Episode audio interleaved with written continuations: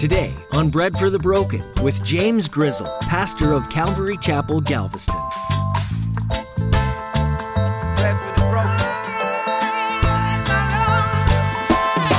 If he asked you to lay something down, even if it was a gift from him, you can trust in him that he can resurrect that very thing within your life again. We can trust him. You can trust God. You absolutely can trust God. He's not looking for ways to get you. He's not looking for ways to like trick you or squash you or whatever. He's a good, good father. God isn't some meanie that takes all of the good things from you and throws it in the trash. Consider for a moment the possibility that God is going to do something great with your obedience. The letting go of an item, of a person, or maybe a promotion. Whatever it is, and however hard, know that it's not in vain. God knows what He's doing. Pastor James speaks today about how Abraham and Isaac's faith exemplified this idea that you can't outgive God. And that confidence in your Father is a blessed assurance. Now turn in your Bible to the book of Hebrews, chapter 11, as Pastor James continues his message Abraham and Isaac.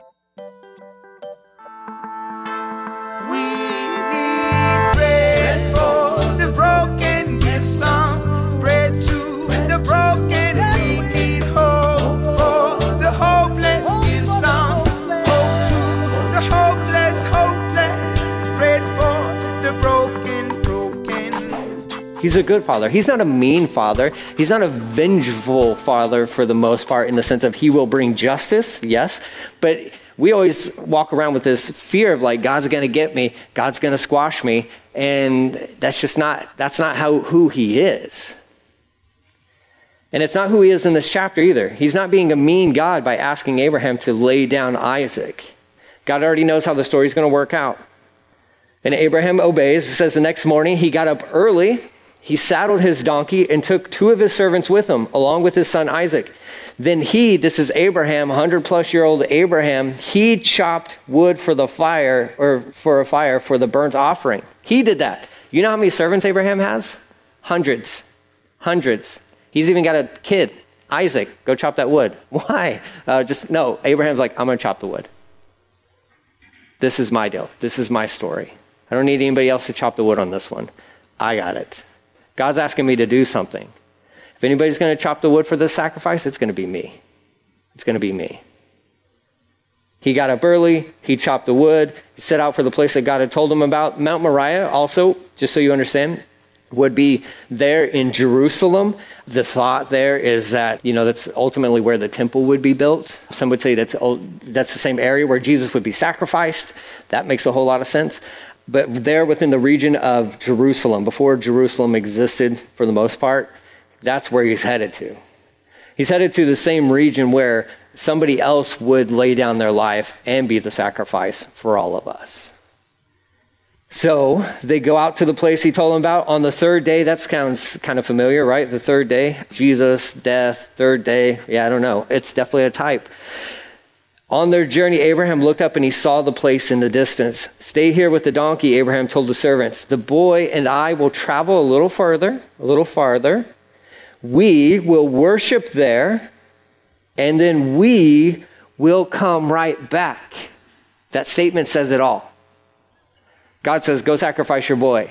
Abraham says, Yes, sir. Yes, sir. Then Abraham gets to the place, and Abraham tells his two servants, Hey, guys, me and the boy are continuing on, but don't worry about it. We're going to go worship God, and then we, me and Isaac, will be back. That's faith. Well, didn't God tell you to sacrifice your son? He's like, absolutely. Well, then why are you saying that you both are, y'all are coming back? Because that's what's going to happen. Well, how does that work? It's faith. I don't think Abraham was too worried about it, honestly. I think God told him what to do. He answered that. He was obedient to that. And he just trusted in God the whole way. It says verse 6 Abraham placed the wood for the burnt offering on Isaac's shoulder. That's how we know he's not a small little child. I don't know how some of the story Bibles maybe depict that as him as like a little boy. There's child labor laws that are being violated right there, if that's true. No, they didn't have those back then. But no, Isaac was a, was a, a strong young man, and he was going to carry the wood up, up this they call them mountains. They're not really mountains, they're more hillsides, okay? While he himself, this is Abraham, carried the fire and the knife. As the two of them walked together, Isaac turned to Abraham and said, Father, yes, my son, Abraham replied, We have fire and the wood. He's doing the math. He's like, uh, I, think we're, I think we forgot something. But where's the sheep for the burnt offering? See, apparently Abraham didn't let Isaac in on this little story all right? Of like, hey, oh yeah, uh, I was going to tell you about that when we got there, right? You're on a need to know basis, Isaac. Well, you'll, I'll let you know. He's like, hey, where's the sacrifice? And Abraham's like, oh, this is awkward. I was hoping this wasn't going to come up, but no, Abraham, look at look at his response. He says, uh, God will provide a sheep or a lamb for the burnt offering, my son. The uh, King James says, God will provide Himself as an offering. He'll provide himself. Abraham's letting Isaac know, don't worry about it, God's got it. Don't worry about it, God's got it. So Isaac, Isaac's like, okay, cool. Until he gets up to the top of the mountain. Then he's like, wait, why are you tying my hands together? And why am I laying on this altar that we just built? I thought you said God's going to provide. Oh, he will. He will. So they get up there. It says they arrived at the place where God had told them to go. Abraham built an altar and arranged the wood on it, and he, then he tied his son, Isaac, and laid him on the altar on top of the wood. And Abraham picked up a knife to kill his son as a sacrifice. Like, he's going for it. He knows, like, you, and you know probably this dude is probably like, man, I believe you, God. I'm trusting you. I'm tr- any moment now, God. Any you got something to say. You, you just, but he was, he knew if I if I sacrifice my son, God's going to raise him from the dead. He's going to raise him from the dead. That's crazy faith. That's like, that's radical faith, is what that is. It says, At that moment, the angel of the Lord called to him from heaven, Abraham, Abraham. Yes, Abraham replied, Here I am. Don't lay a hand on the boy, the angel said. Do not hurt him in any way, for now I know that you truly fear God. You, you, you have this reverence towards God. You have not withheld from me even your son, your only son. Then Abraham looked up and saw a ram caught by its horns in a thicket. So he took the ram, sacrificed it as a burnt offering in the place of his son. Abraham named the place Yahweh Yireh or Jehovah Jireh, the Lord will provide. To this day, people use that name as a proverb on the mountain of the Lord, it will be provided. So within that little cool story, the rest, I mean, the rest kind of sums up the rest of it there, but uh, in chapter 22, that's what God called Abraham to do. Turn over to Hebrews 11 now. Giving you guys a heads up on it for a little bit, but so that's, this is like just crazy. You finally got the son you were promised. God's going to make a nation out of him. And then God shows up with this radical just test in his life. He's like, You trust me, right? Yeah, I trust you. Okay, go sacrifice your kid. But this is the one kid that you said you're going to make a nation out of. Where did I put this? Where did I put this within my heart, my mind? This doesn't make any sense logically. It makes no sense at all. And, and Abraham, at no point in his, in his life, in his walk with God, post Isaac being born, are we hinted at at all that there was going to be another promised kid to Abraham and Sarah? He knew that Isaac was the one. They knew that emphatically. They absolutely knew that. Verse 17 of Hebrews 11, it says this It was by faith that Abraham offered Isaac as a sacrifice when God was testing him. It was, it was strictly an act of faith. And, and faith is, it's his hope. Hebrews 11, verse 1 says, faith is the reality of what we hope for. It's the evidence of things we cannot see. He had complete hope and faith and trust in who God is and the fact that God gave life and God would restore life if he wanted to. If God called him to sacrifice his son, to physically sacrifice his son, Isaac, Abraham knew 100% he will raise him from the dead. That's radical faith. That's like, man, that's impressive faith, is what that is. It, was by faith that he, he obeyed, that he offered uh, Isaac as a sacrifice. Abraham, who had received God's promise, was ready to sacrifice his only son Isaac. Verse 18 Even though God had told him, Isaac is the son through whom your descendants will be counted. This is the promised kid. Verse 19 Abraham reasoned that if Isaac died, God was able to bring him back to life again.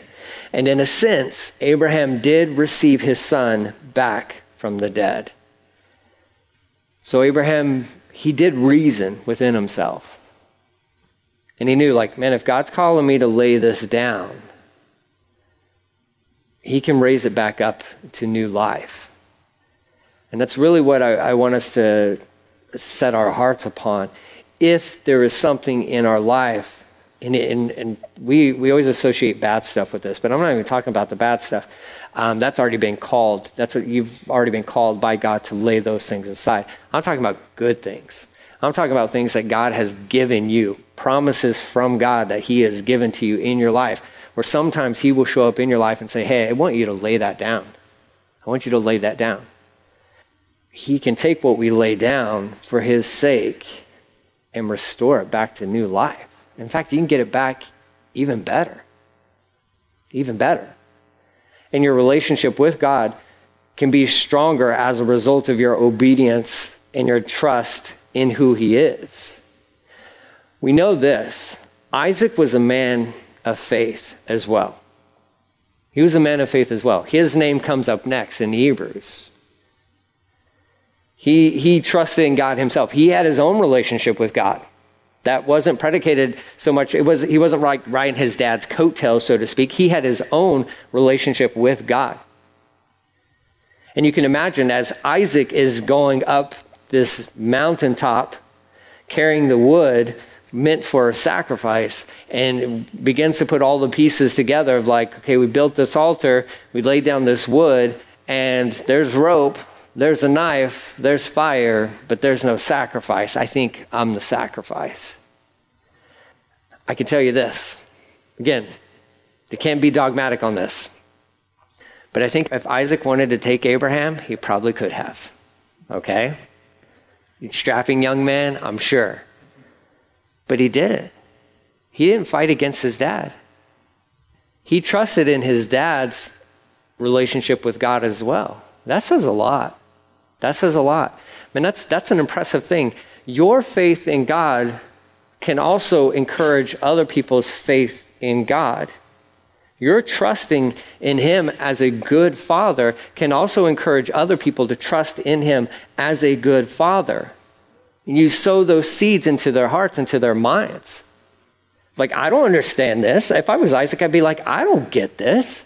Like, I'm the promise kid, right? Like, a nation's supposed to come out of me, and how is that going to work if I'm dead? But my dad trusts God. So I'm going to trust God. God has never steered my dad wrong. So I'm going to trust in him. And Isaac willingly got onto that altar. And in one sense, Isaac kind of did a Romans chapter 12, verse 1. He presented himself as a living sacrifice. It's amazing. Abraham had tremendous faith. Abraham is like the father of faith, right? And like he's incredible stories of faith. But Isaac had to crawl onto that altar. It's not like Abraham like you know put some submission hold on him and like made him pass out and then like dropped him on the altar. It wasn't. he had to be he had to let his dad tie him up and then crawl onto that altar, trusting not just his dad but trusting in God ultimately. Because I know Abraham believed that God would raise Isaac from the dead. We know that. I mean, it's the, the scriptures tell us that. And, and we even saw that back in Genesis 22 when Abraham told his servants, We're going to come back. Me and Isaac will be back. That's faith. And, and, you know that those are seeds that were sowed into Isaac's heart as well. Of like, okay, we're coming back. Got it. Get up to the mountain, there's no sacrifice. I guess I'm the sacrifice. But my dad said, We're coming back. We don't know what conversation Abraham had with Isaac uh, there on the mountain. And we don't need to, because that's between them. Whatever words were exchanged, that's a personal thing between a father and a son who are like trusting in God, the Father. But Abraham was obedient, man. He was obedient to do what God, had, this radical thing that God had called him to do. And he doesn't he doesn't he hasn't called any of us to do that and praise god to a certain extent. Like if you ever think like god wants me to crawl up a mountain and take my kid and no he's not doing it. He, the point was made and ultimately in the gospels jesus did that himself. God the Father and Jesus, his only begotten Son, the sacrifice was made. So God will never call any of us to climb up any mountaintops and hog tie our kids and throw them on an altar and sacrifice our kids. He will never ask you to do that. But what he will do is say, What's happening in your heart? What, what's occupying space within your heart that rightly belongs to God? And he may ask you to take that thing and set it aside for a season. Or just rearrange the priorities within your life because you can't set aside it. If it's your kids, you can't set them aside. You still have to take care of the kids, right? Absolutely. But are they the center of your universe? And if they are, then that's wrong. Your kids don't deserve the throne of your heart. Actually, that's doing them an injustice if that's what happens. God alone deserves the throne of our hearts. Give it to Him. And when something does sneak in there or you allow it to take up residency within your heart, then just own it and say, you know what, Lord? Help me to lay this aside for a second so that you can take your place, your rightful place on the throne of my heart as King of Kings and Lord of Lords. And what you have to lay aside may be just for a season. That's the beauty of the Lord. That's what I've discovered in walking with Jesus for 20 years. He's asked me to lay aside several things in my life. But rarely have I had to say adios to those things forever. Like the bad stuff, again, hear me out. And I got to say this because we live in a weird time where Christians don't like holiness. And I don't understand that. They, want they don't want to be holy anymore. And I don't get that. And I can talk all about that subject, but at a later time. There's a really weird season we're in concerning the church and America, and it's gross. And I can talk about that later. You can tell my like blood, blood pressure is like rising a little bit. I'm like, oh. There are things, good things that, man, that just occupy so much of my time that steal from God. And they're good things. They're good things. And they don't steal from God. I allow them to rob me, so to speak. And we just have to have like this heart check of priorities within our lives. Am I devoting all my time to this? How much time am I spending with God? How much time am I spending in the Word and praying? How much time am I spending living out this book and the truths that are contained within it? How much time do I spend fellowshipping with Him, communing with God? And then compare and contrast that with like, how much time am I spending on social media? How much time am I spending watching TV or engaging in this or engaging in that? And I'm not saying that like that's bad stuff, but I mean, I'm saying like those things can quickly come in and they just consume all the time that you have. And I know it's true because it happens to me. And I have to have this, you know, this little heart test, a little heart exam from God saying, all right, hey, where are you at? And not just where are you at, but where am I at within your life? What has taken over or what has taken my place within your life? And you have this good heart to heart with God, and you say, You know what, Lord, I'm sorry.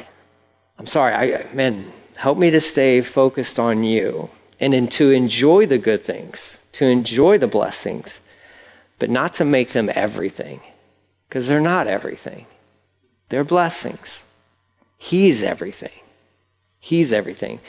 And don't feel bad if like if he's doing that with you because he did that with Abraham. He did that with Abraham, the, one of the most famous characters out of the entire Bible. Like a third of the book of Genesis is devoted to Abraham.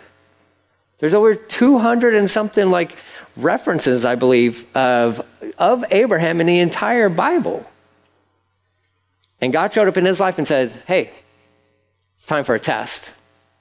It's time for a test. I see that you love Isaac, the gift that I have given you, but I need to see where you're at with that concerning Isaac, Isaac and me.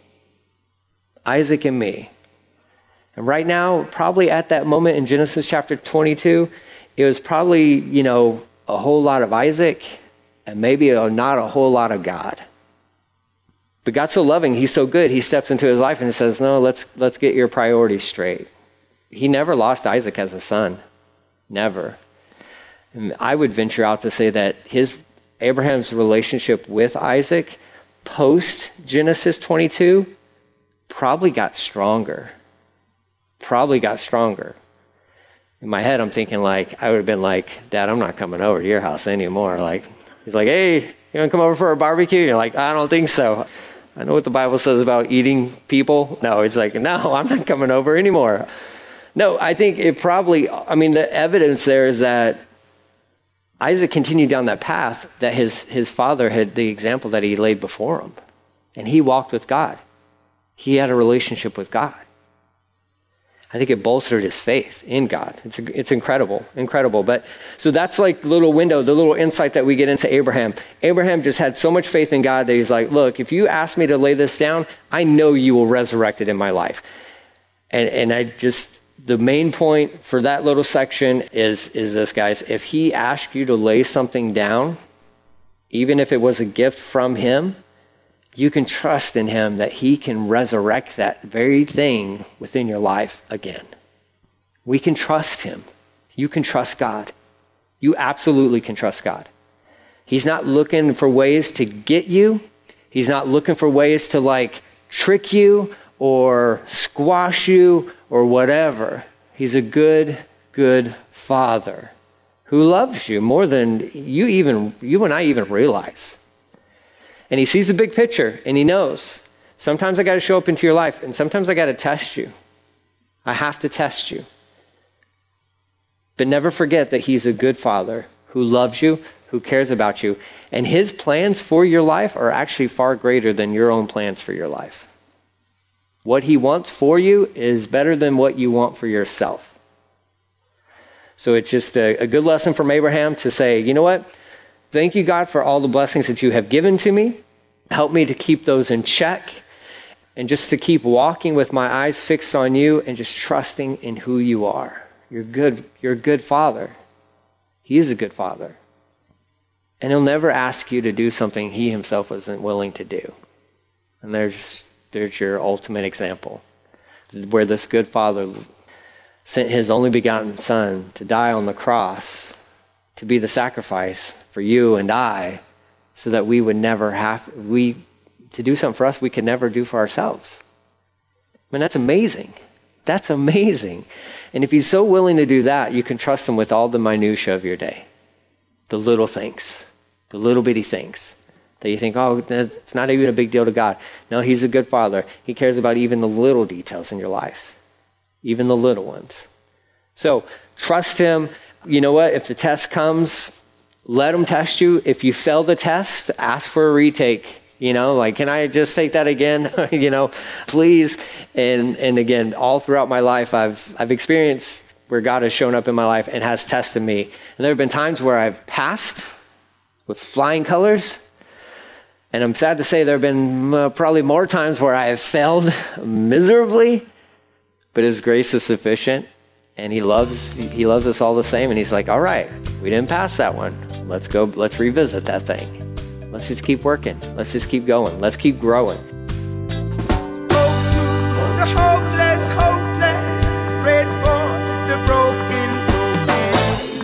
Who is your hero of the faith for me it changes by the day and circumstances most of the time, I look at Joseph. He's a dreamer just like me, and he faced extraordinary hardship along the path that God laid out for his life. And then sometimes I look at Paul, who willingly suffered and gave up his freedom and his life for the sake of the gospel. I want to be like Paul, single minded and devoted to the cause of Christ no matter what the world throws my way. And other times I look at Abraham, who received a promise and then waited years to watch God make it happen. Whatever circumstances I find myself in, I can turn to Scripture and know that I'm not alone. Looking at the heroes of faith gives me the courage to persevere in my own race. And that's why Pastor James Grizzle is bringing us the stories of these heroes in this series on Bread for the Broken. As he shares story after story, listen to the story that God is telling you. You can hold on to those stories and keep them for the day that you're going to need that encouragement and strength. Bread for the Broken is a ministry out of Calvary Galveston in Galveston, Texas. Are you in the area? We'd love to have you come see us. We're here on Sundays at 10 a.m. and Thursdays at 7 p.m. For more information and directions, head on over to breadforthebroken.com. Once again, that website is breadforthebroken.com. And for those of you that can't make it in person, we live stream on Facebook. Well, that's all that we have for today. Thanks for being here. We'll see you next time on Bread for the Broken picture of you, man.